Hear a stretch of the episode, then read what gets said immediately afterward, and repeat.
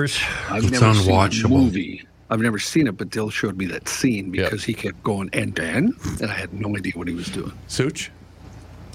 Fratelloni's Hardware and Garden Stores brings you Garage Logic podcast number 1,120, which I earlier had noted was 11,120. Congrats. I don't think so. We'll get there. 104 degrees was the high on this day. That was in 1931. Despite the danger of being outside today, I don't think we'll get to 104. 49 degrees was the low on two occasions, 1962 on this day, and again in 1971. I got a great note about the success of Aquacide products. Mr. Mayor, as the keeper of common sense, I trust your judgment and that of Aquacide. My man-made pool was full of duckweed. I acquired a product from Aquacide that cleared the issue. Thanks for the help, Francis of Roseville. Thank you. Don't thank me, Francis. Thank Aquacide. They've been keeping swimming holes free of crud for more than 60 years. Your beach will look like $1 million with Aquacide products. They're easy to use. They work quickly, and they've been vetted. They're safe. Those products are made right there in White Bear Lake.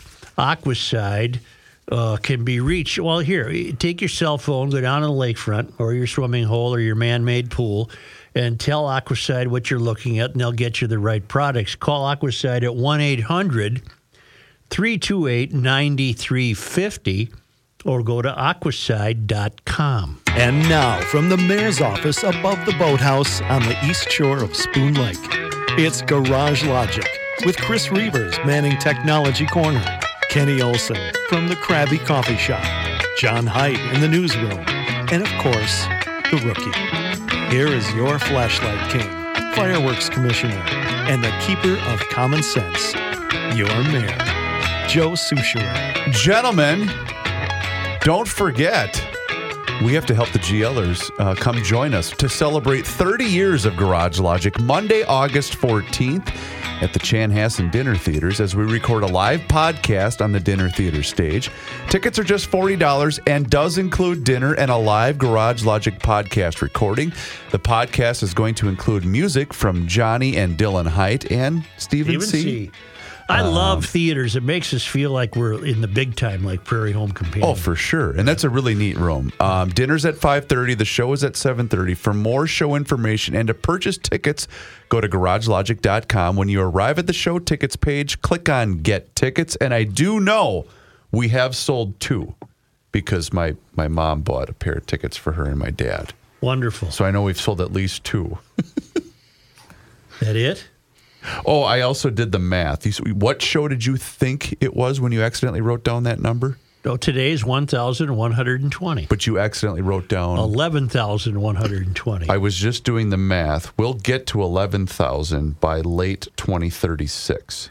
It's that time of the year, writes Mr. Green Machine number 9, Matt, our derby driver. Guys, it's that time of year again. Here's my demo derby car for the Anoka County Fair on Sunday. I won there with this car 2 years ago, so hoping it can do it again this Sunday. As you can see from the attached photo, it's a little beat up.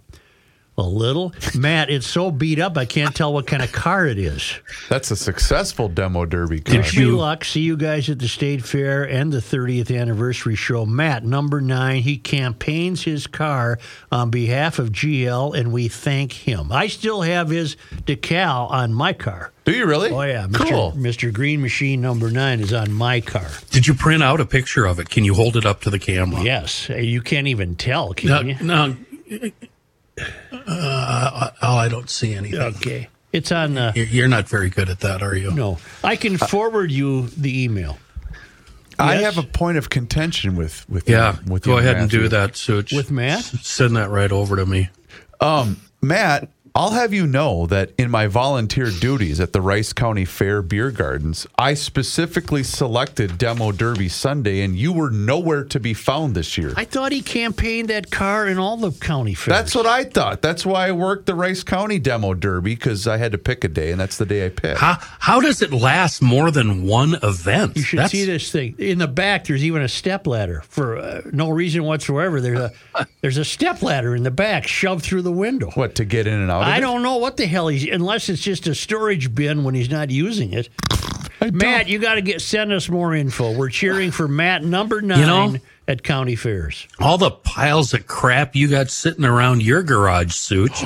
Why don't you send one of those up to Matt? Yeah. You can use a new ride. That orange thing you drive. Huh.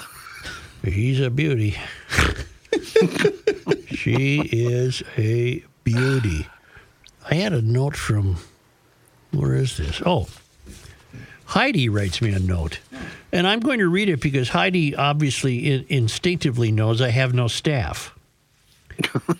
And she writes, I had several thoughts concerning filling the time while you broadcast from the fair. It involves audience participation, so if that is something you are trying to avoid, then no need to read further. No, I do not mind audience participation at all. Last year when I watched you at the fair and listened throughout the week, I noticed that you were much more jovial and lighthearted about things in general during the fair episodes. I also made the observation that your audience liked being able to participate in person. Perhaps you could include fillers of audience members playing games like Who Knows the Mayor Best, where contestants answer various trivia questions about you, the crew, and the show in general. Prizes could be GL bumper stickers or coupons for BOGO fair food. There are several more game possibilities that may also work. I really like that idea. That's a good idea. Because it's called the Great Minnesota Get Together, it may be fun to get to learn more about your listeners. I realize there are many variables that cannot be controlled by doing this, and things may get weird or awkward, but that's what makes it fun. Thank you and your crew for being part of my everyday Heidi. Thanks, Heidi. Yeah. Because I don't have a staff. I used to. We used to put together big-time shows, but no one does it anymore, and I don't know how your superiors allow you to get away with that, but apparently they do. Aren't you our superiors? Yeah. What? Right. And Dave Bliss, our philosopher who normally resides in Bulgaria, is now writing from Stillwater, and he said his daughter Veronica turned 17 today. When she woke up this morning, she asked, why do we say happy birthday instead of sad birthday? Because I did not have a good answer to her, and he's a philosopher. He would have had the answer. As I did not have a good answer for her, she requested that we all wish her a sad birthday today just for the fun of it. I know that GL has a long-standing practice of not wishing happy birthdays to listeners. Would you make an exception for a sad birthday for Veronica? No, we would not. No, I don't think we can we? No. Why sad, Veronica? Unless she's saying, you know, it's just 1 year closer to death. Yeah, I totally, I get it. Yeah. Absolutely. Deeper in debt, yeah. Well, I'm going to do it. Veronica, have a sad birthday. And I think you can also apply that when you get to a certain age. You know, if you're a kid, happy birthday, buddy. 17 in Veronica's case. 17, I would be saying happy birthday. Yeah. Let's get to something that we I didn't get to yesterday. And that is attempting to learn more about the terrorist who shot up North Dakota and killed a cop. His name is Mohammed Barakat. And I'm going to read from Bill Glahn at the American Experiment. He received U.S. citizenship in 2019, but Glahn writes his name should be added to the long list of people who should not have been here to commit mayhem. Earlier this month, Barakat ambushed 3 Fargo police officers, killing 1, wounding 2. He seriously injured a civilian bystander. Shortly thereafter, Barakat was killed in a shootout with a 4th Fargo police officer. I contest the use of Glahn's use of shootout. It wasn't a shootout.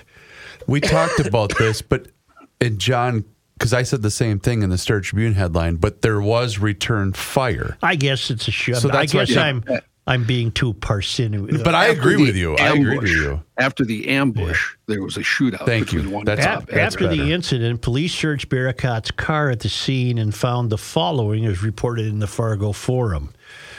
3 long rifles, 1,800 rounds of .223 caliber ammunition, a homemade grenade, a can of gasoline, explosives, and other firearms. The explosives in Barricotte's car were filled with large amounts of tannerite, an explosive compound made from ammonium nitrate and aluminum powder. If Barricotte had shot an explosive, it could have caused significant destruction. This is according to North Dakota Attorney General Drew Wrigley. Barricotte is thought to have been on his way to a crowded downtown Fargo street fair when he happened upon the police officers dealing with a traffic accident that had nothing to do with him. He just came upon it. This is the only public photo of Barricotte I'm looking at. Okay, ugly bastard. According to information provided by the North Dakota Attorney General, Barricotte is 37. He's a Syrian national. He was granted political asylum in the U.S. in 2012 and U.S. citizenship in 2019. His pre-immigration background back in Syria is reportedly the subject of a federal probe. The entire incident raises questions about the quality of the vetting that went into his asylum and citizenship applications, and Glahn concludes by saying the people of Fargo deserve answers. Well, the United States deserves answers. And now I go to a piece by David Horowitz, who writes, we fought endless wars overseas for 2 decades only to bring in record numbers of refugees from the very places from which we sought to protect ourselves. Thanks to mass Middle East migration is the only remaining legacy of the trillions of dollars pumped into the global war on terror. America's heartland is just as vulnerable to Islamic terror as New York and L.A. Believe it or not, there was an Islamic terror attack in Fargo, North Dakota, one that local law enforcement believes could have resulted in countless casualties instead of the one police officer killed. Like so many people from Syria last decade, Mohammed Barricotte was brought to the U.S. as an asylee and became a citizen in 2019. He returned the favor on July 14th by allegedly randomly firing 60 rounds from his car near the site of a car crash on 25th Street in Fargo. Likely waiting for police and first responders to come to the scene, Barricotte allegedly gunned down 3 officers in an unprovoked attack, killing Jake Wallen, an officer, and seriously injuring officers Tyler Hawes and Andrew Dotis, as well as a female civilian. There has been a near-complete blackout on information about this attack, especially in the national media. I don't think the Star Tribune did much on this at all, did they? They reported on it, but there hasn't, It took over a week for any information about Barricotte's immigration history to come to light as Americans watched the streets of France burn during those days, also a result of suicidal generosity in immigration policy. This was not your run-of-the-mill street thug or mentally ill mass shooter. Given the lack of criminal record or manifesto left behind, this has the hallmarks of a targeted jihad. Police found 1,800 live rounds in his vehicle, 3 rifles, 4 handguns, all of which were loaded. As we said, he had a grenade, gas canisters, and explosives.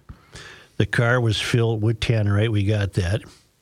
Wrigley, the Attorney General, Drew Wrigley, further speculated that Barricotte was looking for significant crowd events. We do know he had a clear path. He was going to downtown Fargo. That's according to Wrigley. Indeed, if not for Officer Zach Robinson taking out the gunman rifle from 75 feet with a 9mm pistol, that's some good shooting. This could have been a mass casualty event because Barricotte appeared to be on his way to a downtown street fair, according to Wrigley. The FBI found a computer in Barricotte's apartment nearby that contained a search history revealing he looked up mass casualty events and how to cause certain injuries, according to the Attorney General. Ominously, the last article that appeared in his search history was a local news article called "Thousands Enjoy First Day of Downtown Fargo Street Fair." Unfortunately, the FBI still believes there is no motive and, of course, is totally flummoxed by the attack. Don't expect the Bureau to ever find a motive, and don't expect this attack to ever find its way into public policy debates. We now live in a country where we are marked as political terrorists for believing in the values of our founders. While the government brings in hundreds of thousands of Islamic refugees, often transforming heartland cities into Middle Eastern enclaves, and we are seeing in Europe. Daniel Greenfield does a great job capturing the transformation of Fargo, a pattern we are seeing in many small to mid-sized cities throughout the South and Great Plains. 8% of Fargo is foreign-born. Much of that population comes from the Middle East and Islamic areas in Africa like Sudan and Somalia. Even much of the European refugee contingent is Bosnian. The massive influx of refugee resettlement allowed local politicians to boast that Fargo was growing much faster than the rest of the state or the country. Fargo's population shot up from 74,000 in 1990 to 90,000 in 2000 to 128,000 today. Somalis flooded Fargo, as did Iraqis, Bosnians, and Bangladeshis. Amid the pure snows rose mosques, ethnic welfare nonprofits, halal markets, and other outposts of the new population. By 2000, 600 Somali families occupied Fargo. By 2004, Somalis outnumbered Hispanics in the Fargo public school system. Refugee resettlement, led by Lutheran Social Services, continued bombarding the state with foreign migrants, 70% of them embedded in the Fargo area. According to the census data gathered by the Center for Immigration Studies, 23% of all students in the Fargo City School District are foreign-born. Now, that's an amazing statistic. It's almost 25% of the kids in the Fargo schools aren't from around here. Why does that surprise you? Well, it's Fargo. I know, but as you get... It wouldn't surprise me in here. What is the population of Fargo? Just out of curiosity. I just said it. 128,000. Okay, it's comparative to a city like Rochester, right? Yeah. So go look at the school district population in the city of Rochester. I guarantee it's more than 25%. 23% of all students in the... This is fascinating. 23% of all students in the Fargo City School District are foreign-born. That number was close to zero before the supposed global war on terror. And ironically, even though the people most prosecuted in the Middle East in general, and in the Syrian civil war in particular, were Christians, almost all the refugees are Muslim. From fiscal year 2012 to fiscal year 2022, just 1.6% of 30,000 Syrians settled through the resettlement program were Christians. Almost all of them were Sunni Muslims, presumably because Assad and his allies are Shia. But it's ridiculous to bring in so many Sunnis when all of the rival factions against the Assad regime were terrorist groups like ISIS or al-Nusra. This is what we did to Iraq for years. We brought in both sides of the Civil War. North Dakota Doug Burgum, who is now running a ceremonial bid for president, has turned his state into one of the fastest-growing refugee hubs from volatile parts of the world, inducing a degree of social transformation his citizens never voted for. When Trump issued an executive order in September 2019 prohibiting refugee resettlement unless the state's governor affirmatively opted into the program, Burgum jumped at the first opportunity to embrace it. As a result, the foreign-born population of North Dakota has spiked 103% between 2010 and 2021, the fastest rate of growth of any state. Overall, the foreign-born population has nearly quadrupled since 1990, and again in recent years, mainly from radically divergent cultures. Nobody ever voted for this. When do I pause and add the fact that not all foreigners are going to kill us? All right. I get it. Can I add something? Yeah. Fargo authorities are saying his being a Muslim, as far as they can tell, has no bearing on this case. What do they think has a bearing on the case? I don't know, Joe, but that's what I read on Inforum, which I have open now. I'll find the quote if you'd like. Since Biden took office, states like North Dakota have been now this is written by David Horowitz, remember? He's right. Yep. Since Biden took office, states like North Dakota have been inundated with unvetted Afghan refugees who were admitted helter-skelter in large numbers when the Biden administration pulled out of the country without a security plan. In Feb 2022, the DOD Inspector General released a report identifying at least 50 Afghans who pose potentially significant security concerns. The report noted that dozens of them who had derogatory information that would make them ineligible for parole were unable to be located. Okay, so yes, there is a reason the FBI and the media don't want us focusing on the case of Mohammed Barakat in North Dakota, as we look ominously toward Europe as it struggles with mass Middle East migration. Officials don't want us to know we have a sleeper problem right here in the U.S. And in case you thought you could move from the coast to the hinterlands to escape the problem, think again. Okay. Here I have the quote. Yeah. Leaders of the Fargo-Moorhead's Muslim community told the forum they did not know Barakat when a family member made a request to a local mosque leader to handle his funeral arrangements, the leaders refused. Barakat was a Muslim, and investigators found a Quran in his apartment, but noted that the authorities have not established any ties between him and the local Muslim community. And here's a quote from a fellow named Wrigley.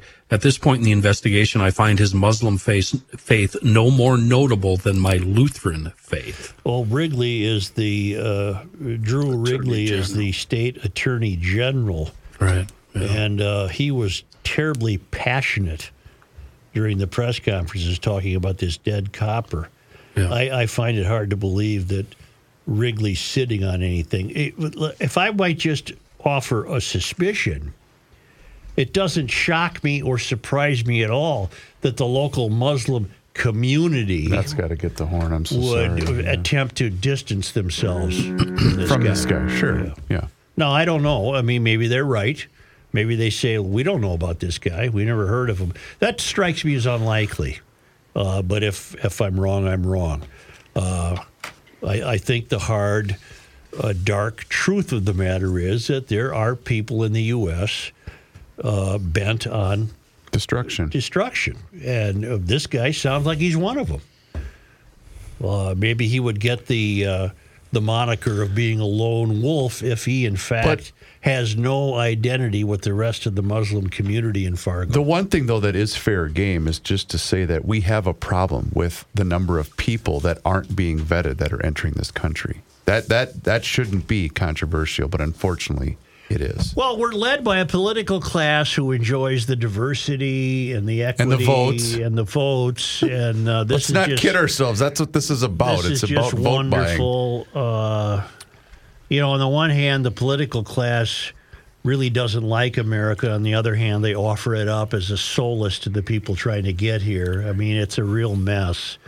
And I'll be the first to say, of course, that we have a lot of Somalis in Minneapolis, and they sure as hell don't want to kill me, right? Some might. No, you specifically. Me, yeah. Personally. But I don't walk in constant fear of a terrorist attack. I don't either. But I'm not surprised when one happens. Is that a fair statement? That's fair. Why don't we return shortly?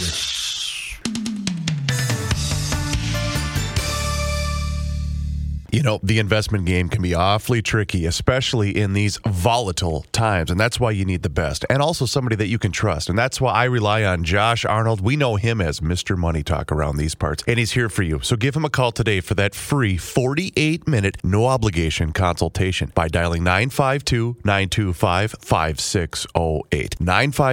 952-925-5608. Josh has been at this a long time with a track record of success, and he's here to help you. So give him a call today. No obligation. obligation. That's right. No obligation. It's absolutely free. 952-925-5608. And tell them you heard about them here on the Garage Logic Podcast. Investment services offered by Josh Arnold Investment Consultant, LLC, a security investment advisor. Past performance is no guarantee of future results. All investments involve risk. All comments and opinions are Josh Arnold's and do not constitute investment advice. Chris Reavers is a paid endorser. Here's a man who spends hours in hardware stores, sifting through the nuts and bolts of life. Joe Souchere. As far as I can tell, the only thing the Dakotas are known for is bugs. Beyond that, I don't know what else they have. A lot of grassland. Dragged a whole bunch of dirty, big old Sodak bugs home over the weekend. But getting them gone was really easy with bugs be gone. Listen to me, I'm a poet. The windshield, the grill, the bumper, they were all blanketed. Pulled into the station, so got out my little spray bottle of Bugs Be Gone. It's right there in the rear passenger door pocket. Sprayed it down, hooked up the pump, got her going, and by the time I was ready, I just used the squeegee thing, and they came off with ease. No extra elbow grease required. The Bugs Be Gone really works. It makes scrubbing bugs so easy. It breaks that sticky bond almost instantly, so you can easily wash it away. Safe for all finishes, non-toxic, water-based formula, leaves no film or haze when it dries, and we can use it on anything that has organic ick. I'm talking campers, motorcycles, boats, your golf cart, anything. Just spray it on, and a couple of minutes later, spray it off. Bugs Be Gone. Just another wonderful product from the fine folks at Seafoam. All right, let's clear up some statistics that John has found. Horowitz used statistics as provided by Daniel Greenfield, who is a conservative blogger, an Israeli who's anti-Muslim. And he contends that, for example, 3% of the student population in Fargo are not from Fargo. They're foreign-born. What are you finding according to the United States government census? According to the census, about 7% roughly of the students in that area are not born here. Okay. It's hard to find the truth, isn't it? The population has grown since 2020 by 2,700 people. That's it? Since 2020? Since 2020, yeah. So that's 23 years ago. 2020. That's that's 3 years ago. Yeah. That's the entire population, and the entire population is about 9% foreign. All right. Of the city. Now, I wonder if Greenfield was including Moorhead, since everybody always includes Moorhead, although... That's true. That would be, I don't know. Well, here's what we got. Here's how to wrap it up. You got a guy up there, Barricade, who killed a cop, wounded two others, wounded a bystander, and apparently had plans to... cause great tragedy at the Fargo Street Fair and was stopped by a copper, and good for the copper. And you have a local Muslim community in Fargo who denies him. They say, we don't know of him, he's not part of our gatherings and what have you, so we'll take them at their word for that. I've continued to call this guy a lone wolf terrorist, and I will continue to. I don't know that we've been deprived of any additional knowledge. There are outlets that will continue to cover this. We just won't get any coverage in the traditional news gathering institutions locally. Maybe the Fargo Forum will continue to dig deep. And I think that Drew Wrigley, based on hearing him at earlier press conferences, he doesn't suffer fools gladly. And I would think he would be on top of this. And I don't know where to take it from there. Well, that's the part to me that gets so frustrating is the fact that unless a story checks certain boxes, that determines what amount of coverage it's going to get. And I'm talking specifically about the Star Tribune. Well, the qualifications for terrorist or terrorism, you have to have an agenda to influence government or society. And this guy had no agenda that we know of. He didn't leave. But he didn't leave a manifesto. No, he didn't warn people. He didn't tell people, I'm gonna go kill, and this is why. So I guess I disagree with your terrorist aspect, but he's a lone wolf, insane, jackass, a nutcase. Yeah, Kenny. But yeah, wouldn't Kenny the amount of, I guess, the arsenal that he had at his disposal, doesn't that? Well, how many other shootings have we had where the same type of situation is played out? But since it was a white person or just a regular African American doing the shooting, I'm just generalizing here. We didn't refer to that as terrorism. Wouldn't we, as in the five of us, though? No, maybe not all of you, but I do. I have everything that he has except tannerite. Do you have any gasoline? If you want to change the subject to gasoline, I could do 10 minutes on gasoline. Well, here's another way to say it. The moral of the Fargo story is these tragedies can happen anywhere. There would be the moral of the Fargo story. By anybody. It can happen anywhere by any type of perpetrator. Well, and it doesn't even necessarily have to involve a firearm. Look at Kenosha, Wisconsin. People were at a freaking Christmas parade, for God's sake, and they were mowed down by a psychopath. I do think there is truth. I don't think our government will ever do anything about it, but I do think there is truth that in the numbers of people getting into America, there are bad actors. Yeah. Well, we've got plenty of homegrown bad actors. So that just reaffirms the moral. The moral of the story in Fargo is you just don't know where the hell anything could happen. Bing, bang, boom. Okay. How's that? I'll buy that. All right. I'll buy that theory. The Sunni versus Shia topic is a really interesting sidebar. And I wonder, have there been any incidences of that war playing out on our in this country? I'm unaware of that. That's a fascinating part of what you read to us. Mm-hmm. I didn't know that. Mm-hmm. May I change direction completely? Please. You've got 8 members of a Riverside, California family, Riverside County, who were in the recycling business. Okay. And food fraud like... They came up with a scam.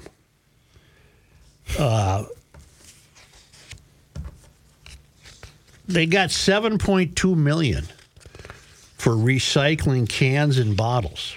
Wow. They recycled. What they did is, I think they got an otter situation coming up here. Okay. As in Animal House. I think they can go otter on the government. Okay. They smuggled into California 178 tons of cans and bottles. Oh, they stole this idea from Kramer on Seinfeld. so they redeemed $7.6 million for aluminum cans, plastic bottles, and glass bottles that were brought over illegally from Arizona. Brilliant. And the California people are saying, this is against the law. You can't recycle Arizona products.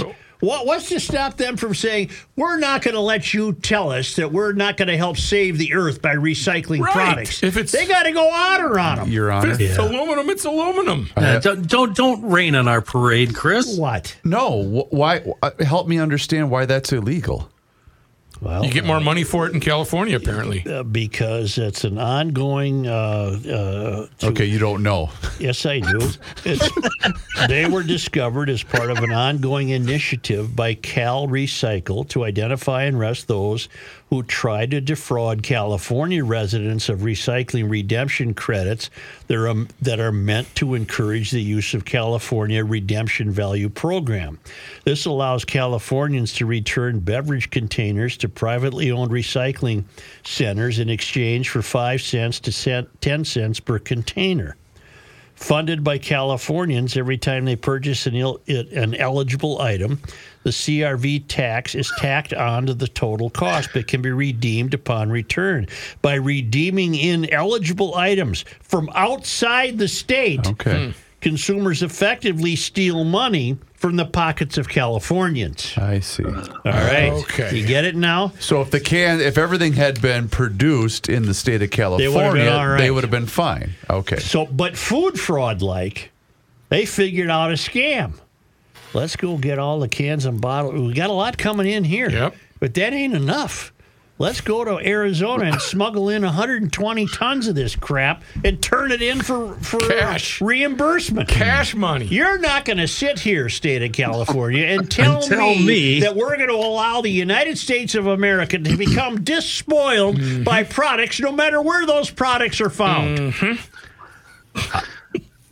I have resisted getting involved in a scam like this. With me, raccoons, skunks, badgers, and red fox and possums. South Dakota pays $10 per tail between, I think it's April 1st and July 1st. It's a predator nest protection thing. Mm-hmm. And the scam is you and your buddies, raccoons aren't worth anything. You catch and kill as many coons as possible over the course of a year. Put them in the freezer. Oh, my God. April 2nd. Roll down to South Dakota, your buddy who lives there, because you can't be a non-resident. So you got a buddy that lives there. Give them to him. Drop off 5,000 raccoon tails. Hey, y'all. Here's Kenny with news from the Krabby Coffee Shop. And the reason I haven't done it is just... in the freezer. It's just one word, the reason I haven't done it. Lazy. Lazy. I thought you were going to say jail. Jail. Nah. Here comes Kenny with six Yetis, and the guys they're froze stiff. There you go. You snip their tails off out in the woods. You don't even take the carcass. Oh, you don't take the carcass. No, and then you toss the tails in the freezer. Well, then these guys are going to be in bigger trouble for figuring out a $7 million scam than any food fraudster in Minnesota. Oh, yeah, that too. With stealing $250 million. This happened in 2018, too. A group of Arizonans was busted after defrauding California for $16.1 million because they trucked over hundreds of tons of recyclables. I 100% endorse this. This is awesome. Fantastic. This is fantastic. And all they got to do is go on around. Yep. Why we want a clean earth. What's wrong with you? How did Cali find out about this? That's what I was going to ask. I wonder how they got busted. Are there markings on a can? Somebody called the CalRecycle hotline. Oh, they got snitched upon. You can't trust anybody. Yeah. Well, we still have a snitch line here, don't we? I kind of have a fond thought about them. Yeah. Don't get to $7 million. You're doing the Lord's work. They were playing the game. Cleaning up the recyclables. You're not going to allow this country to fall into ruin and disrepair in public parks. See, now this would be covered in my class, my community college class on teaching people how to smuggle drugs across the country. This would be another one. If you're doing anything drug-related, high volume, and we could just throw in recyclables here. Yep. Don't tell anybody. All right. Nobody. Trust no one. The Institute for Criminally Incompetent? Imagine, Joe, if the state of Minnesota had this very similar campaign, but with cardboard, you'd be a zillionaire. Oh, my God. I just, before I die, what I'd like. What's that, Joe? A cardboard-free month. Good luck. Wow. Boy, oh goals. Boy, oh boy. # goals. What, Matt? You got to have goals. When you hear the old modest UPS or the Amazon truck accelerate or I should say decelerate, it's stopping at your end of your driveway, right? It's pretty much gotten to that point. He hears the braking. He doesn't even look. He knows. And there are products that once taken out of the cardboard, which is then my problem. The cardboard. I don't even know what they are. Yeah, you don't need to know. You probably don't want to know. So here's what I love. She orders stuff. It comes once a week. And it comes in a styrofoam container. And it has the freezer pack inside the styrofoam container inside of the big cardboard box. The item she actually ordered is about the size of my cell phone. Yeah. And I'm thinking... Why do we need all of this? Mm-hmm. This guy needs to be in the cardboard business, doesn't he? Well, today there was a an implement on the table that looked like a barbell. Okay. Oh, shake weight. It had a round base. Honest to God. Do you know what a shake weight is? No. He's a pop. No. Yeah. What's a shake weight? We'll Google it for you and show you. It had a round base and a pole sticking up. Oh boy! With another round thing at the top. Was it left out by accident? Yeah. Is this something that should be, what the hell are you talking about? Locked up. He's still home. Locked up for 23 hours and 30 minutes a day. Well, it looked like a barbell. Yeah. What it is it's to help a kid learn how to dive. What? If you put it, you take it to wherever you're getting your swimming lessons. Okay. You put it in the water and then you dive over it. And I said, wait a minute. It's a little pole. Well, you could make one in about 2 seconds. Yeah, right. It makes no sense whatsoever. Some PVC and some end caps. That's all you. That's all you got. Yeah. Rook, help me! But now I got the cardboard.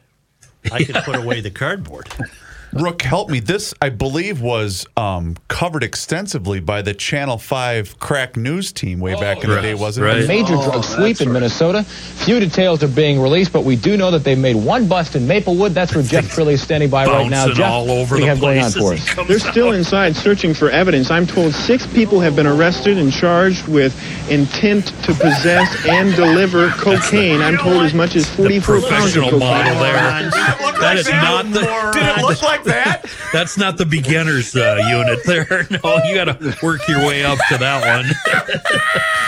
The best is they go live. 5 goes live right at the top of the 6 o'clock news. Cop did that on purpose. That cop said, "Hold on. Oh, wait a minute. Wait until that camera is freaking rolling." Jeff, are you live yet?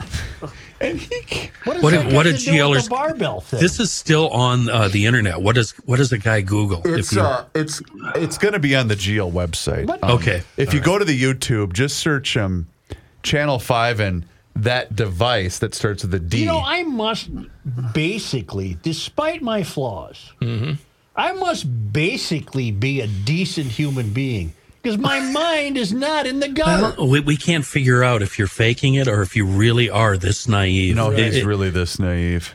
The shake weight is a legitimate workout exercise thing, and it's something on a handle. You hold it like this in front of your face, and you shake it back and forth. And it oscillates. You're really good at that. It oscillates. It's supposed to. Yeah. Jeff Crilly, right, was the field reporter? Jeff Crilly and Mark Sapelso was the anchor. Never mind. Poor Jeff is going to have to live with this still shot in infamy. No, Joe, just Google shake weight commercial. I don't want to. Hurry into EcoFun. Yes. What do you got? Now's the time to act. You got another week in July, and you can get a Bentelli and Scoot Star quality bikes at an amazing sale price this July. This is where you buy one and you get the second one at half price. That's a less expensive one at half price.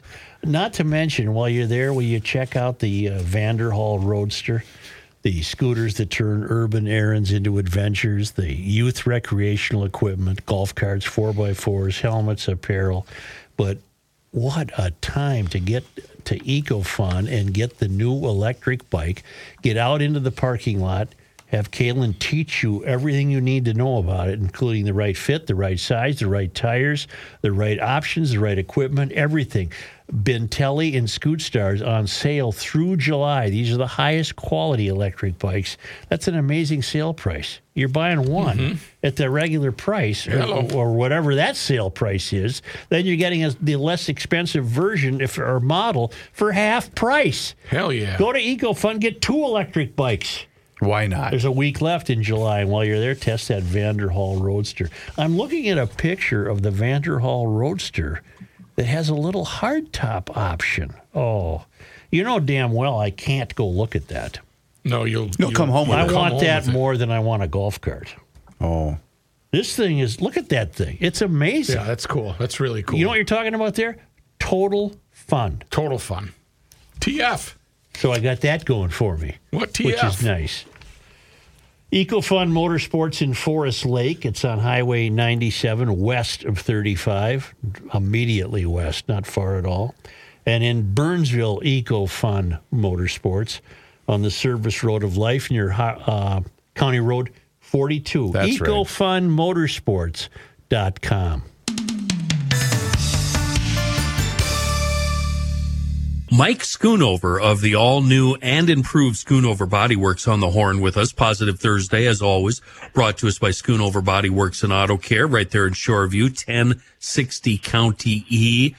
Some very, very positive vibes, Mike. Every week, it looks like you're getting closer to being done. And you sent some pictures over this morning. Do you guys actually have a pond in your front yard? A pool, pond would be good for you, Kenny. Yes, it would. Yeah. If you drive by it right now, it's a little green. It doesn't look so hot. So fish are not in it yet. But, we got a pond. You know what that's going to bring you? That's going to bring you geese. And you know what the geese like to bring you? Little bombs in the parking lot. You always got to rain on my parade, Kenny. It's so cool. It looks like you're so close to being done. Yeah, we're weeks away. We were told at yesterday's construction meeting that the customers will actually use the very front door, the entryway to the building, on the 8th of August. So we're a little over a week away, and then probably 2 more weeks of some more parking lot stuff, and then we're done. Oh, so fun. So cool. It really is. I want to bring up something, though, that happened in the news. Was it earlier this week or last week? And for my money, it didn't get enough attention. LeBron James, his kid, had a heart episode while playing ball. He did. And, I think Joe likes to talk about the 48-hour rule of just waiting before you comment on anything. And I'm not sure if we will ever know what happened to him, what kind of condition he's got, what caused it, because he's, from what I understand, he's an aspiring basketball player who's probably got a pretty good future in the NBA. So I'm not sure if his health, his personal health issue is going to be shared. So we may never know, but the good news is that he had an episode and people jumped into action, and he's living. He's living. So so that's the good news. So, but the takeaway from that is there's LeBron James, an NBA player, who's got all the resources available and probably very good medical resources available to him that. He didn't even know that his son, had some type of issue here. And so, it's just a good reminder for us to take care of our bodies, to look at our blood pressure. If we got high blood pressure, we should probably have it looked at. If kids complain of having tightness in the chest, or they are passing out during, exercise, or they don't feel well during exercise, to go see the doc. Find out what's going on there, and then everybody should learn how to do CPR and how to use an AED. And even if you know how to do it, go practice it. Yeah, and even if you've been taught before, things have changed here in the last 5 years, and it's actually easier than ever now from what we've learned over here in the last few years. And I really hope the James family makes this a pet cause of theirs, because this is the attention that this issue needs, is somebody on his level to bring this to light to families all over the United States. Yeah, absolutely. And when Damar Hamlin went down in January, that was all over the place. And I think he's done a really good job of really pushing, for cardiac health and making sure people are aware of what's going on. So, unfortunately, it takes somebody to go down and either survive or unfortunately pass away for it to become important. Kind of like the traffic light thing, Kenny. I mean, all the car accidents happen, and finally a stoplight gets put up after all of the tragedies. So. Yeah, and of course, if you're new to GL, the reason we're bringing this up with Mike is Mike and his family runs an organization they call Play for Patrick, and something horrible happened to your son Patrick while he was playing hockey. and he was a teenager, and you've turned this around and made it your life's mission to get kids and young adults checked for this, and we really love that. And GLers, if you want to learn more or help out, it's just go to the website, playforpatrick.org. Play for Patrick does screenings regularly throughout the year. And if you have a kid in sports, or you know what, doesn't matter if they're in sports or not, if you have a kid, have that kid checked. It's very important. Yeah, that's really the thanks for saying that, Kenny, because it's really important to people understand that it's all kids that need to have their hearts checked, not just athletes. So everybody is an athlete, and you know the band, you know, kids that are in band and dance and, you know, art or whatever. They don't have to play any sport, but everybody should be checked out. Yeah, I don't care if you're in debate club or the chess club, whatever. Get your kid checked. Meanwhile, if you need anything for your automobile and you need that checked, anything related to auto repair can be had at Schoonover Body Works in Auto Care. And, of course, they are Garage Logic's official body shop, always rated as one of the top shops in the metro. We're talking SchoonoverBodyWorks.com. What? Good, Chris.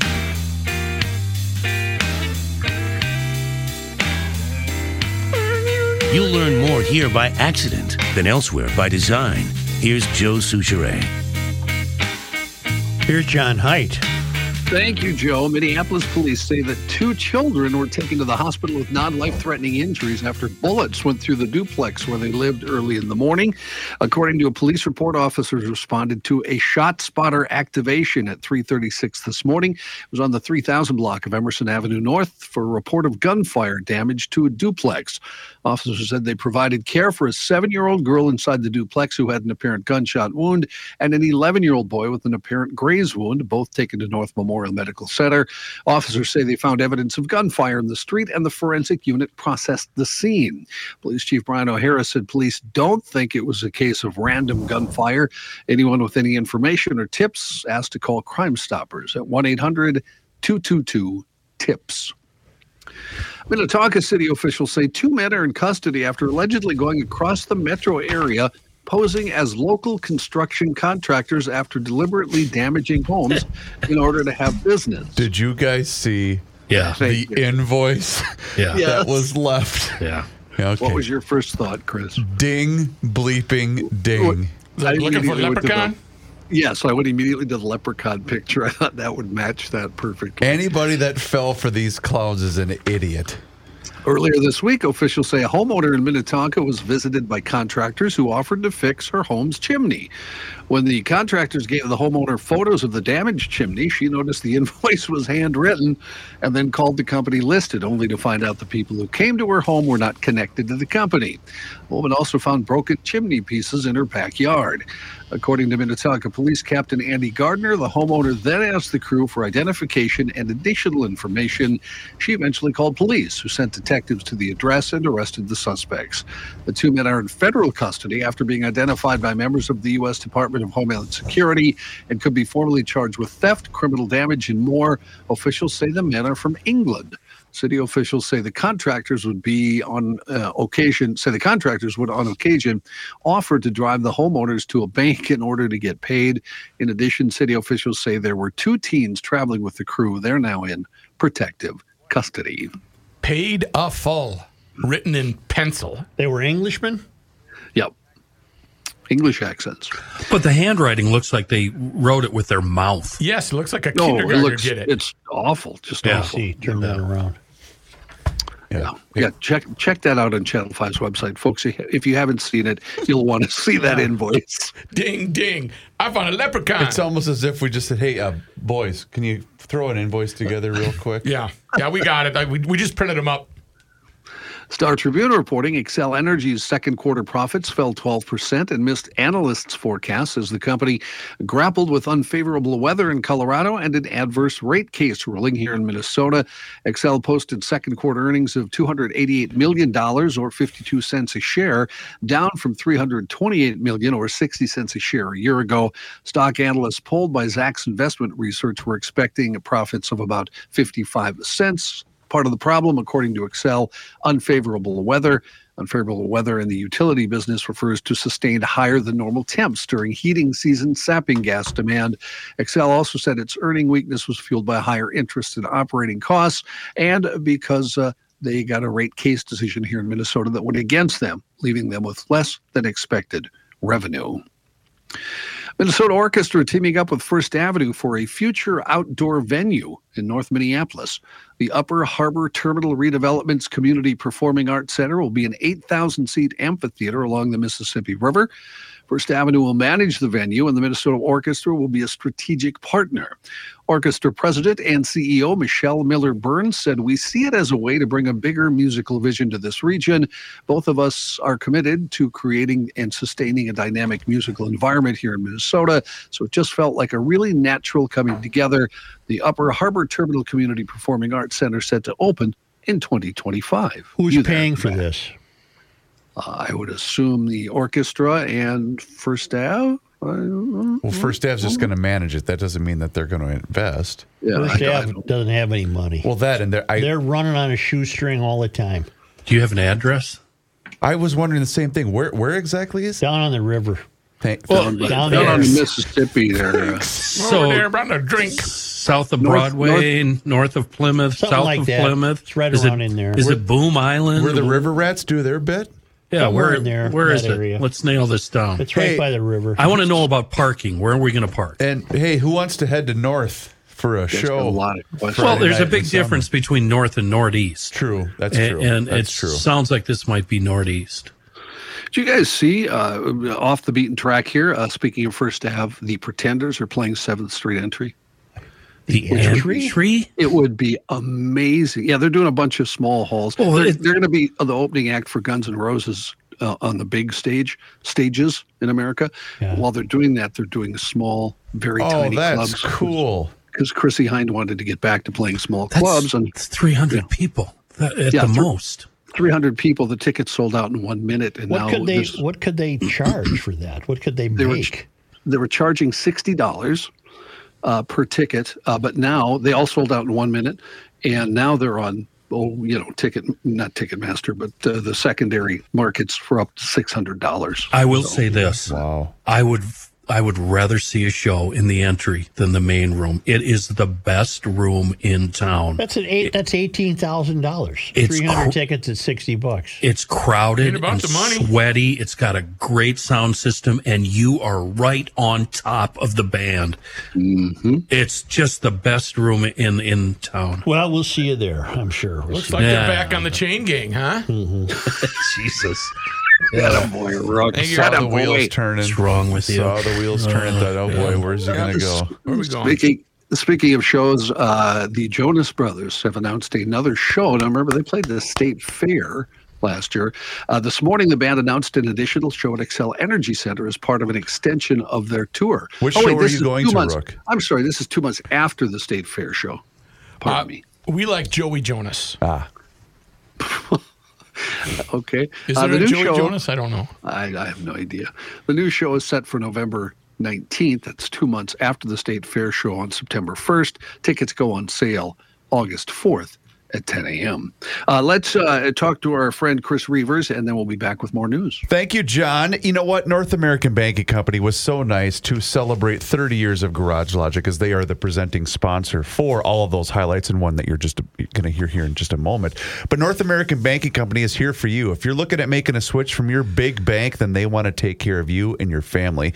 My location is at Roseville, but you can also see North American Banking Company at 50th and France, Hastings, Woodbury, Shoreview, and their new location that's over there in Maple Grove. They offer the same online and mobile banking options as the other banks, but you know what? They're going to take care of you. They're also locally owned and operated, which means that loan decisions are made right here in the Twin Cities. And this is going to help business owners solve problems and expand their business with confidence. North American Banking Company deals with numbers every day, but you are never going to be one of them. And that's because when they first opened back in 1998, they made a promise promise to deliver a better banking experience for their customers, where you know your banker and they know you. While a lot has changed since then, this commitment to being a true community bank in the Twin Cities has not. There is no shortage of options, and they get that. So if you're tired of being just a number to your big national bank, then be sure to check out my friends at North American Banking Company. You can see them on their website, nabankco.com. That's nabankco.com. North American Banking Company, member FDIC, is an equal housing lender.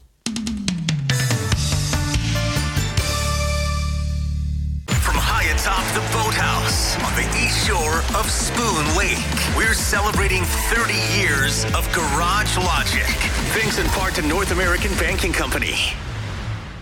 We're going into the chimp tool room, aren't we? Well, let's hope the lady in Romania survives. Now we're off to... Well, she did. She eliminated the teeth. Yes. As we say. Chimpanzees living in the West African savanna have been observed fashioning deadly spears from sticks and using the handcrafted tools to hunt small mammals, the first routine production of deadly weapons ever observed in animals other than humans. Mm-hmm. The multi-step spear-making practice documented by researchers in Senegal, who spent years gaining the chimpanzees' trust, adds credence to the idea that human forebears fashioned similar tools millions of years ago. The landmark observation also supports the long-debated proposition that females, the main makers and users of spears among the Senegalese chimps, tend to be the innovators and creative problem solvers in primate culture. Hmm. Well, let me go back to the beginning here, because I had a marvelous cartoon bubble. Perhaps you did as well. Oh, yes. The chimp tool room is what I see. Kind of a chimp garage. Kind of describe that. Chimpanzees living in the West African savanna have been observed fashioning deadly spears from sticks and using the handcrafted tools to hunt small mammals. Well, I see a chimp almost in like a blacksmith shop, and he's got the kind of the soiled.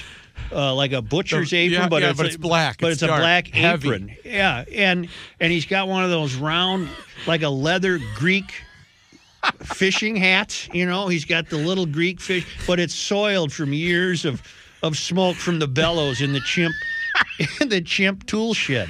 And what happens is the babe brings over the babe chimp comes in and says, "Look at this. Is this a pretty good stick?" And how am I doing? The apprentice. Yeah. And he's got a heater going. He says, "Yeah, I can work with that. Let me take a look at it. Let me have a look at it. You got a nice stick here. Girls. Let me take a look at it. He doesn't miss a beat. The smoke is gone." And I know it says women are the innovators and the creative problem solvers, but that's not what I'm seeing in my cartoon bubble. I'm seeing the chimp, and he's got a cash register. I saw the shop bell, or the doorbell. Yep. When he walks in, ding, ding, ding, ding. He knows that he's got to stop the grinder. Ding, ding, here she comes, and she says, "When will this spear be ready?" He says, he fills out the sheet. He fills out the sheet and gives it to her and says, "I'll see you in about 3 days, you know." And then he goes and he toils at the flame. He's fashioning a spear point. She says, 3 days, I'm hungry. And he's, "Hey, I got a lot of work. Hey, I'm backed up here. How many shops you see in this town?" Got the calendar. You got the calendar with chimp babes on it on the wall. Yes. Across the street. What do you see? On the work table, there's the front counter where he waits on the chimps who come in for weapons. Right? I see. Okay. You like his uniform? Uh-huh. I'm going with that uniform. He's got the bellows and the anvil. I see an anvil. All right, but there's a workbench in the back of the shop. Okay. He's got some hammers. Yep. He's got half-eaten banana. Yeah, well, you're close to what I see. He's got but the lunchbox. That's it. The lunchbox is open. The black lunchbox. The round kind. The kind that have thermoses. The thermoses housed in the round. The half moon top. And he's got it open, and he's got the coffee. He pours himself every once in a while. I see an ashtray. that's just full of butts, you know. And the window, multi-paned window that looks out on the alley of Chimp. It's not clean. It's dirty. Town. It's got dirt on it. Well, not because he's slovenly. No, but just years of blacksmithing. Neglect, right. Years of tool making as a chimp. And where does he go after 5 across the street? Right down to the bar. Where they're telling the monkey joke. You know why he goes there? Joke. You know, yeah. Don't worry, it's just a little ice cream. That joke. But you know what he does? Yeah. You know why he goes there? Tell me. To cash his paycheck.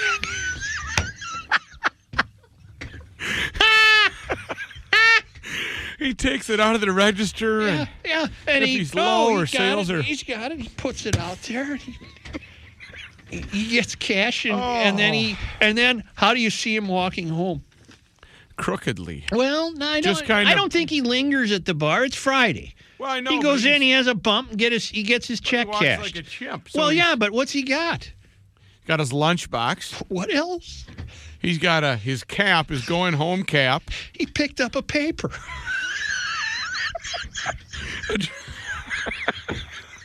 Lunchbox and the newspaper under his arm. He picked up the evening paper.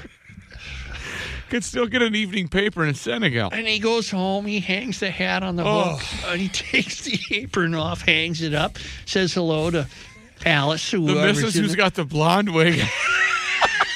The lipstick. What took you so long? It was busy at the bar. You kidding me? Business is good. What's for dinner? And she says to him, I see you got the paper. Did you read about that woman in Senegal? Or no, Romania. In Romania that kissed her guy so passionately that she swallowed his teeth. And he goes, no, I didn't see that, but it's a knee slapper. Oh. And they talk about it over dinner. Oh, what's in the pan? What's she frying up? Let's see. What is she making? It's Friday. It's Lent. I suppose they're not having monkey meat. No, maybe some fried banana or something like that. You know, some kind of odd vegetable dish. She's trying to doll it up and make it interesting. And I see curtains on the window, but they're tied back. You know, they're tied back. They're not going out tonight. Oh, are there little chimps? Yeah, they're all, you know, they're, hey, and he's saying, hey, I got to read the paper. But then maybe they have a serious discussion, and he says, you know, we haven't really progressed much. It's one spear after the next, you know. Well, some of the gals are bringing in some interesting stuff. Anything come in today? Nancy from the Gooby tribe came in. She had the nicest stick you've ever seen. I told her I'd have it ready in 3 days. She's acted huffy. There. She acted huffy. She thought that wasn't nearly quick enough. 30 years of garage logic is brought to you by North American Banking Company. A better banking experience. Member FDIC and equal housing lender. To learn more, go to nabankco.com. Join us all summer long as we look back at 30 years of GL memories. Is that his cylinder index or his golf score? Either way, it's a big number. Here's Joe Soucheray. In other news, lawyers for Donald Trump met this morning with members of special counsel Jack Smith's team ahead of a potential indictment over the former president's efforts to overturn the results of the 2020 election. The meeting included Trump lawyer John Lauro. Trump himself confirmed the meeting in a post on his Truth Social network, saying, my attorneys had a productive meeting with the DOJ this morning, explaining in detail that I did nothing wrong, was advised by many lawyers, and that an indictment of me would only further destroy the country. He added, there's no indication of notice that was given during the meeting. He's expected at some point in the next few days to be indicted on those charges. Meanwhile, your president was part of a panel talking about protecting communities from the extreme heat, Joe. Oh, good. And your president had this to say. Well, it's not going to alleviate the heat problem right now. But we also have a number of programs to do everything from allow people to have the ability to get help, to literally paint their roofs white, to change their windows and doors, and get tax credits for doing it. So get up there, paint your shingles white, And then watch your yard fill up with white paint. I think he meant the walls of the house.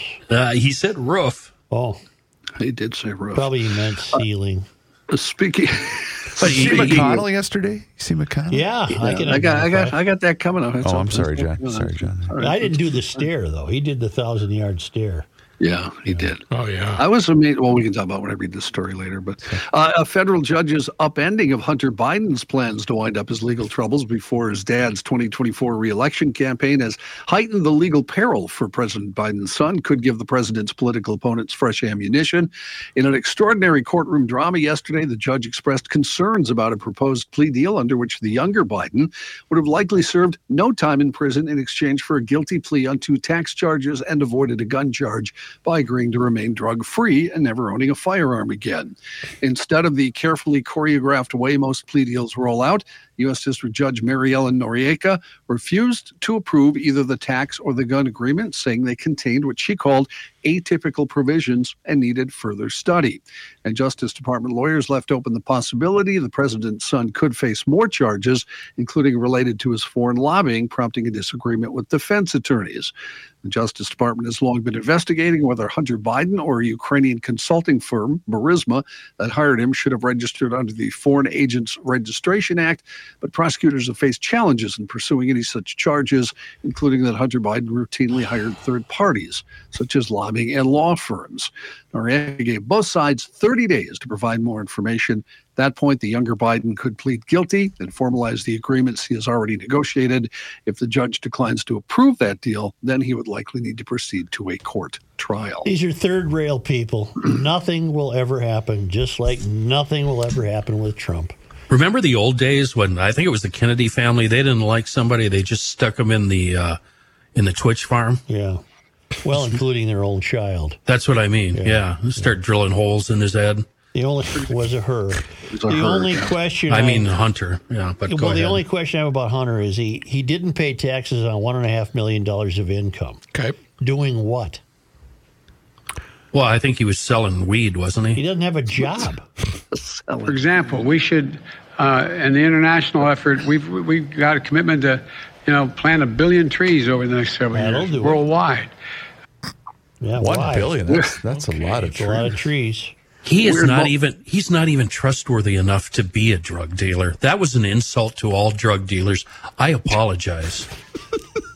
Weird moment yesterday, as we've already discussed. Senate Minority Leader Mitch McConnell appeared suddenly unable to speak during a press conference. Didn't he, John? He did. Yeah. He was briefly led away by concerned GOP colleagues, although when I looked around, they all were looking around like, what do we do now? Yeah. Nobody really did anything. Yeah. McConnell returned to the press conference and assured reporters he was fine after being asked about his health. Wow, maybe I should be led away. McConnell told reporters later Wednesday night he spoke to President Biden by phone after his freeze-up. He said, the president called to check on me. I told him I got sandbagged, the minority leader said. The parent reference. A little joke between the president and Mitch, huh? Yeah. Reference to Biden's comments in June after he tripped over a sandbag. Pressed on what happened, McConnell repeated, I'm fine. That's the important part. Is anybody else alarmed that, every person in a position of authority is about 165 years old in this Nancy country? Pelosi. Yes, they have no business being in there. Should we have a mandatory retirement age? Hell yes. Didn't Mitch have a concussion recently? He might have been a stroke. Yeah, he did a face plant right in the taters. Yeah. Was he hit in the head with a hammer, or that was Pelosi. That was Pelosi's husband. Right. Yeah. He had a visitor. Yes, he did. Mitch is going to tip out of the canoe here any minute. You're going to make me say it, aren't you, Chris? I know. Are you getting the QAnon newsletter continuously? I actually get it digitally. Former Donald Trump. Hell, I'm one of the contributors, John. Kenny sends it to me directly. Former Donald Trump lawyer Rudy Giuliani is admitted to making false statements regarding election workers the former president claimed had tampered with ballots in the 2020 presidential election count in Georgia. In a court filing, the former mayor of New York conceded, he had made up the statements and had published them to third parties, but said it won't change his argument. He said all those were constitutionally protected as First Amendment speech.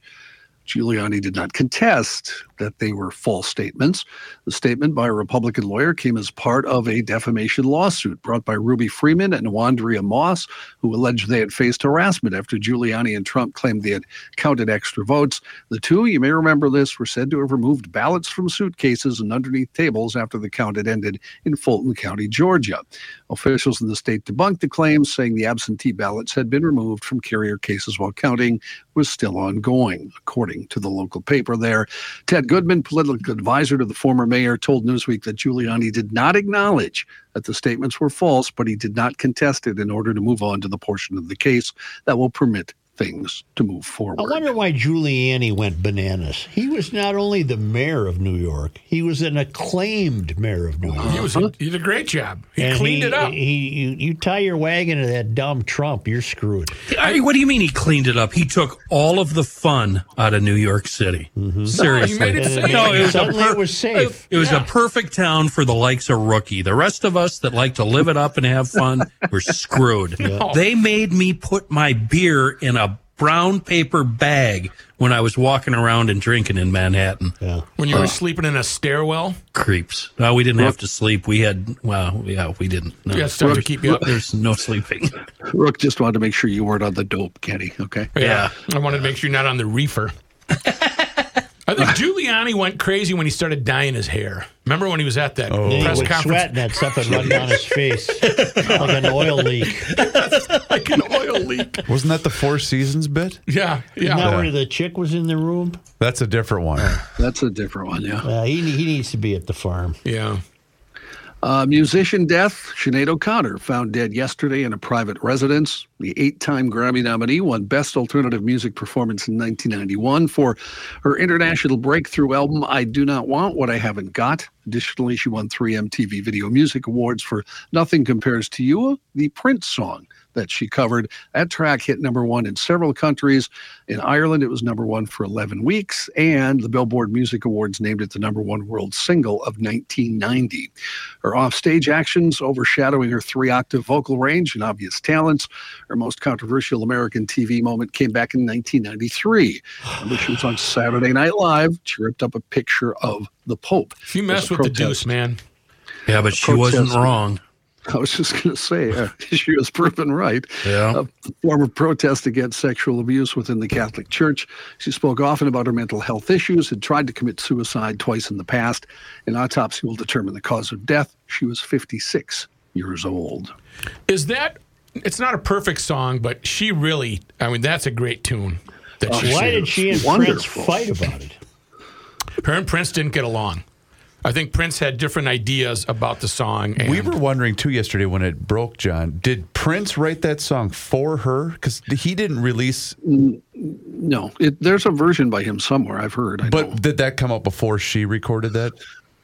That's what I was trying to wonder. I can't answer that question. Her version was much better than his. Yeah, exactly. Yeah. No, I don't think she wrote it specifically, or he wrote it specifically. She was no-go zone from about the age of 10. She shaved her head, though. That's where you've got to hang on here. Let's reassess. You know why? She was on the dope? Yeah. Reefer. No, she said all the record label executives tried to make her look glamorous. Yeah. And she said, screw that. I'll show you. She went the squeaky fromm route. Yeah. That's right. Exactly. Yeah. Who else? Britney did. I was going to say, didn't Britney do that? Gorgeous. Yeah. Yes, she was good looking. She was very pretty. Yeah. Oh, very pretty. Well, it's bastards like you that forced her to shave her head. Part of the establishment. You misogynist old fool. I would say in her prime, nothing compared to her. Okay. Let's go to Rook for commentary. Even at a fancy restaurant? Yeah. Rookie. You know what? I would love if you did this once a week just to agitate the two that aren't in this room. We should have a music podcast with Rookie. Rookie's Musical Minute once a week at least. That's how long the show should last, a minute. You should. All right, it's a minute too long. If we're going to do that, you got to do it on Fridays when I don't work because I don't want to be part of it. And it's nothing but lyrical puns. That's all it is. 100%. It's been a month since you held a beer. I have some... loose leaf binder material for Joe here. Yeah. I'm ready. Man arrested over the weekend after he drove a Jeep off the pier at Whitefish Point State Harbor while allegedly intoxicated. Never did that. Oh, who hasn't wanted to, though? Come on. A bicycle, but not a car. The green Jeep landed in the shallows of Lake Superior in Paradise, the report said. The driver and passenger were not injured, and it happened, the Michigan State Police say, at 4:30 in the morning, Saturday, July 22nd. It happens at 4:30 in the morning. Time to go to bed. It's the only time it happens. That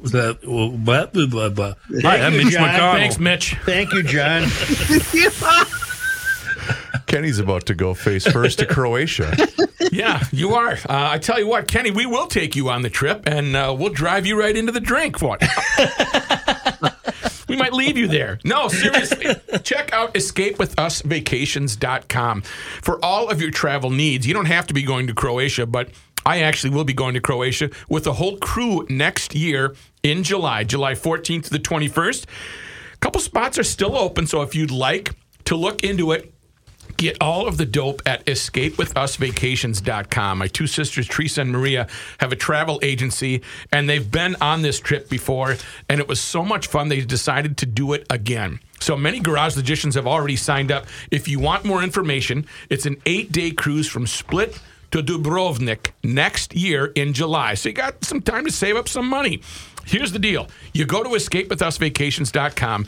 You've got all the prices. You've got all the information, what you're getting, and it's a really long list. It's going to be a blast, and you get to take a look at the MS Adriatic King. That's the private yacht that we're going to be on.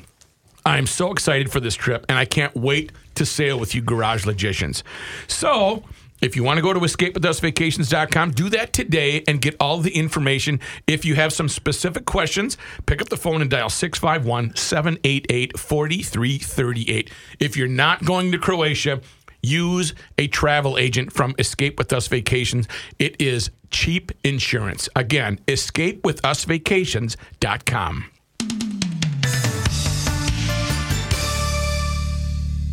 Oh, here. I'll let you know how it is, Johnny. Thanks, Rick. Yeah. It's the end of the world as we know it, and he feels fine. Joe Souchere. Were the congressional hearings on UFOs yesterday it? Is that it? Are we done? There's got to be more. We solved all the issues. There's no way we can rest on that alone. So much was uncovered and discovered yesterday that this is going to continue. This is the snowball at the top of the hill just starting out. According to a Channel 4 site, a story on a site today, there's been 2,000 reported Minnesota UFO sightings. Wow. The most recent being July 8th. Where? 2 weeks ago in South St. Paul. Come on. When a reporter saw the same object 4 times over an hour. Yeah. Big deal. Yeah, no, we're not. The oldest sighting in the Minnesota database is from 1932. My mother has told me this story a number of times in my life, and I wanted it to be reported as it's a fairly early sighting, the report states. In the fall of 1932, her parents were at their cabin at South Long Lake outside of Brainerd. It was a nice, clear night, so they were outside enjoying the weather. They suddenly saw a light flash across the sky, which then paused and hovered over the lake for 5 minutes before taking off. It made no noise.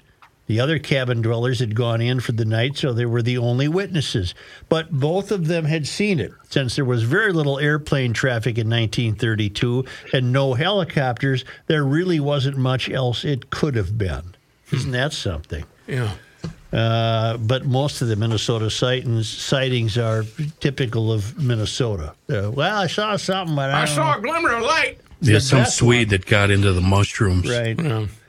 The database contains 100 sightings in St. Paul, 150 in Minneapolis. The best, right in the city. Right. The best one is that Val Johnson case. Yep.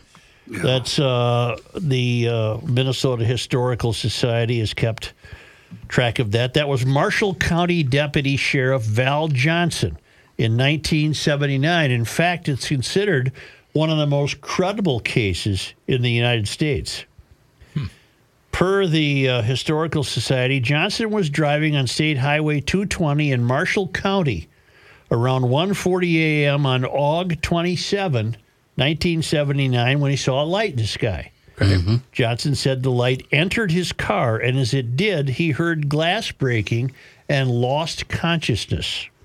When he woke up, 40 minutes later, his car had been moved more than 850 feet from where he stopped and was severely damaged. The car is still on display at the Marshall County Historical Society in Warren, Minnesota. He suffered burns to his eyes, and the clock and his wristwatch both lost 14 minutes, he said. Okay. Johnson became a national celebrity following the incident, and it has been referred on TV shows such as The X-Files and Fargo. In 2019, Newsweek called the Johnson incident the 10th most credible UFO sighting in history. I'd like to know what the top 9 were. Yeah. WCCO looked back at Johnson's story in 2015, and he declined to be interviewed. He's now, I think, living in retirement. And he's got to be really old. Doesn't want any part of this. Right. So that does ring true. I remember that distinctly. Don't you guys remember that on the news? No, I don't. I've only read and seen the video. I've never. Oh, I remember the night it broke on the news. It was. What year was that?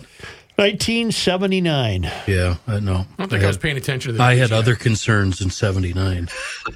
Not me. Yeah, well, was devoting my life to the news as I do now. From Professor Buzzkill. Mm-hmm. The hearings were absolutely fascinating. I watched the whole thing this morning, and I'll probably watch it again. Learned some very interesting things. Are they going today again?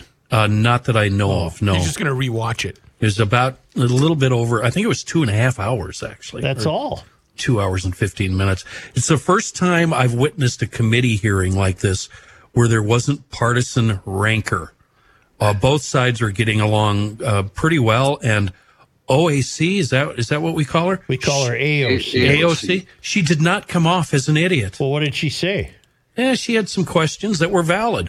Really? Yeah, it was just mostly... senators and representatives asking questions of these three witnesses. Mm-hmm. Only because I just heard a barking noise. Yeah, they're cheering because the Bills just came back against the Cardinals. Only because they come to us all the way from Fernandina, the Villages, Florida, from the Traveling Limans. It was on this day in 1898. What day is it? Joe, today is July 27th. Alexander Ramsey, who frequently makes these bits. Yeah, we really do follow him, don't we? He had served as governor during the Civil War. He set the cornerstone of the third state capitol building, designed by Cass Gilbert. The capitol was a memorial to Minnesota's Civil War soldiers. Now, that's our current capitol, isn't it? Yes. Yeah. 1898? I thought the current one... Look it up. Cass Gilbert? Freestanding dome? We don't know that. I certainly remember this case. With urgency, I remember this case. On this day in 1972, July 27th, kidnappers took Virginia Piper, wife of investment banker Harry C. Piper, Jr. They took her from her home out Minnetonka way. She was released near Duluth after a ransom of $1 million was paid. At the time, the highest such payment ever made. It was paid by Dude and Walter? And was it a ringer? And it was his wife's? No, it was paid by... I can get you a tow. I think Harry Piper arranged to have it paid. The current state capitol building is the third building, Joe. Well, that's the one we're talking about. Yeah. Sibley laid the cornerstone for the third state capitol building. Yep. Designed by Cass Gilbert. Well, that was 1898, but I don't think it opened until about what? 1905. 1905. You really gotta wonder. It can't be easy to pick a ransom amount, right? Mm-hmm. You want it affordable. You don't want to ask for too much, but you still need enough to retire on. Like, for instance, how much would you pay, Such, to get the CP back? You gonna pay $1 million? Yeah. That's too much. Well, of course, I'd sell everything I own. Yes, everything must go. Yep. much would you pay, Kenny? I don't have jack shit. Well, neither do I. I'm going to need all that. Yeah. I got an old Minneapolis Moline tractor. Let's I paid $500 for. Let's put it this way. Harry Piper probably had at least $1 million. Kenny's negotiations would be, hey, bud, here's the deal. I'll plow your snow for the next 10 years. Yeah. You know, I don't know what else. I'd be rooting for... I got the pontoon. You want that? The ransom of what's the story? The O. Henry story. The ransom of Red Chief.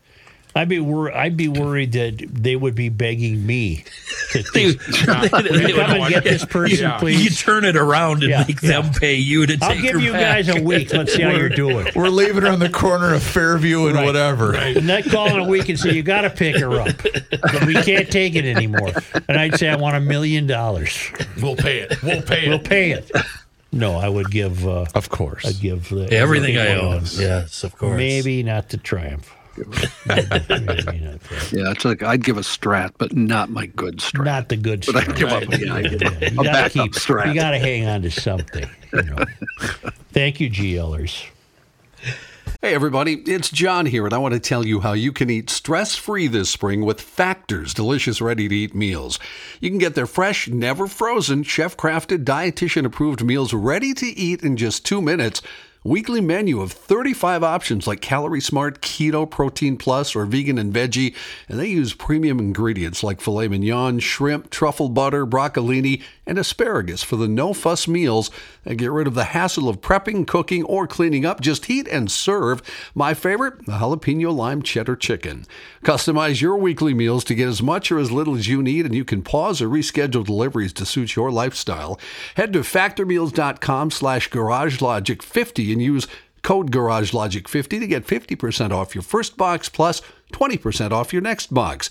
That's code GarageLogic50 at factormeals.com/GarageLogic50. You get 50% off your first box plus 20% off your next box while your subscription is active. Hey, did you sign up for Garage Logic on YouTube? You can subscribe. It's free. Doesn't cost you a dime. That's subscribing to Garage Logic on YouTube. And also, don't forget about the 30th anniversary Garage Logic party. Ooh. Wait, where's the party? It's going to be at the Chanhassen Dinner Theater Monday, August 14th. Tickets are $40, but we're going to feed you. Just go to GarageLogic.com. Well, that'll be a blast. While you're at GarageLogic.com, if you have not become a member of the Town Council, it's easy to do.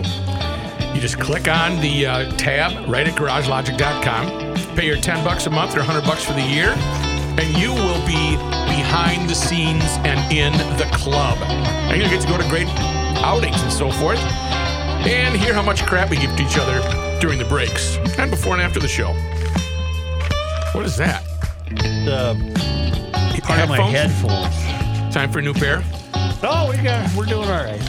It is time once again that we pick up that phone and we make that call to our guy, Mr. Money Talk. Josh Arnold is with us once again here in Garage Logic. And boy, now is the time for you to do the same. So do not delay. Pick up that phone and dial 952-925-5608. That number once again is 952-925-5608. You call that number, you get Josh. And you will always get straight talk. You will never get sugar-coated advice. And Josh is on the line with us once again. And boy, Josh, where to begin? Because today, boy, it's a big, big day, isn't it? For me, it is a big, big day, Chris. A big day. Heck, I do not know where to start, but there is always a place. We'll start with the easy things like earnings. Mac and Don Supper Club just killed it. Mac and Don Supper Club just killed it. Same-store sales were up 11.7% for the second quarter. They see a huge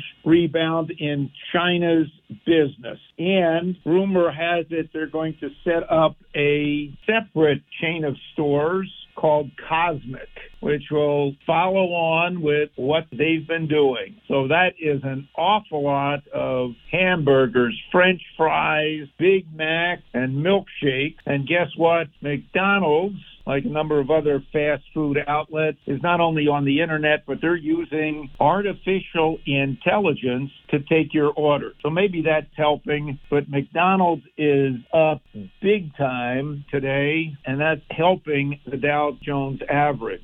Coca-Cola reported their numbers yesterday. Another beat and raise quarter, but the stock reacts, ho-hum, so what? They sold a lot of soda. They sold a lot of soda all over the world. Their costs are up a little bit because, you know, commodity prices are up, delivery prices are up, and employee costs are up, but Coke keeps selling soda. Another beverage company, Keurig Dr. Pepper. Now, this is a little smaller company with some very clever advertising related to Dr. Pepper. But again, they beat and raised. Their stock has moved up. And Keurig is doing some things, not that they're going to ever challenge completely Starbucks, but Keurig Coffee is expanding into storefronts, and that could add some money to the bottom line. Heck, Chris, we don't talk that much about food companies, but you got to eat. And the big restaurant chain, Mac and Don Supper Club, just continues to perform, and it has been one of the leaders the past several years in the Dow Jones.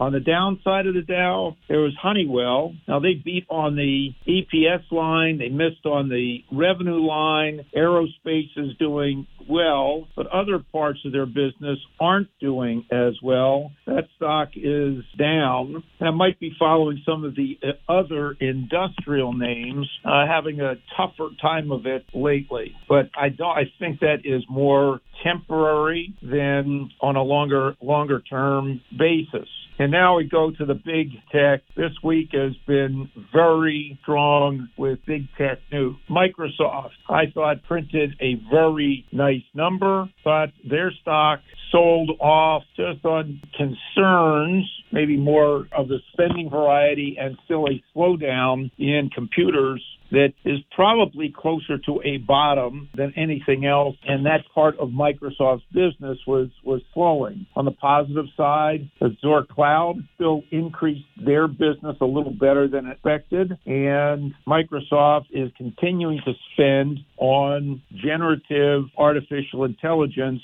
through their investment with OpenAI. That would also lead to Microsoft investing a lot more in NVIDIA, which makes the higher speed chips used for the data centers. Google's getting powered up by YouTube, and football season hasn't even started. So Google's making a lot of, we'll say, hay with YouTube, but also they saw a big increase in advertising. And speaking of advertising, looks like all the analysts are coming back to Meta, also known as, you might know it as Facebook, as Facebook has really taken off. We'll say Facebook and Instagram and WhatsApp is also crushing it. So Meta has showed that digital advertising is picking up. That's a big plus also that Google is showing. And that could feed through when Amazon reports their numbers next week. I did mention NVIDIA, because that's another read-through as more of these companies talk about their spending on artificial intelligence. We've got to conclude, of course, with the Fed raising interest rates 25 basis points. Chairman Powell said the Fed is still going to be data-dependent. They want to keep their options open, but the mantra is still going to be higher for longer. Excellent advice, Mr. Money Talk. You heard him, GLers. Now's the time for you to pick up the phone and make the call for that free 48-minute financial consultation by dialing 952-925-5608, where you're always going to get straight talk and never, ever sugar-coated advice. Josh, once again, thank you so much for the time and the chat. Have a great rest of your day, a fantastic weekend, and we'll call you again next week. We will look forward to it. We've got plenty of earnings to go, including from my casino names. Start reporting next week, as does Apple and Amazon. Sounds good. Talk to you then. Okay. Investment services offered by Josh Arnold Investment Consultant, LLC, a security investment advisor. Past performance is no guarantee of future results. All investments involve risk. All comments and opinions are Josh Arnold's and do not constitute investment advice. Chris Reavers is a paid endorser.